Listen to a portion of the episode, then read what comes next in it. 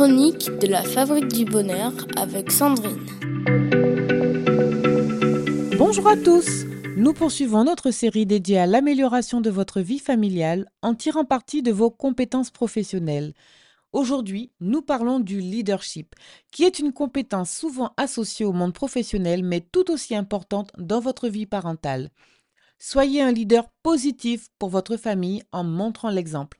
Encouragez la responsabilité individuelle et impliquez chaque membre dans les décisions familiales selon son niveau de maturité. Déléguez des responsabilités aux membres de votre famille en fonction de leurs forces et intérêts. Vous pouvez créer un tableau des tâches ménagères et des responsabilités familiales, par exemple. Encouragez aussi les aînés à guider les plus jeunes, en renforçant ainsi la notion de leadership et le sens des responsabilités.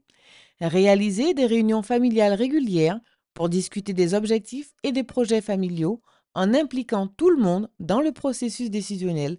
Cela renforcera le sentiment d'appartenance et d'engagement familial. Voilà, très chers parents, notre chronique touche à sa fin.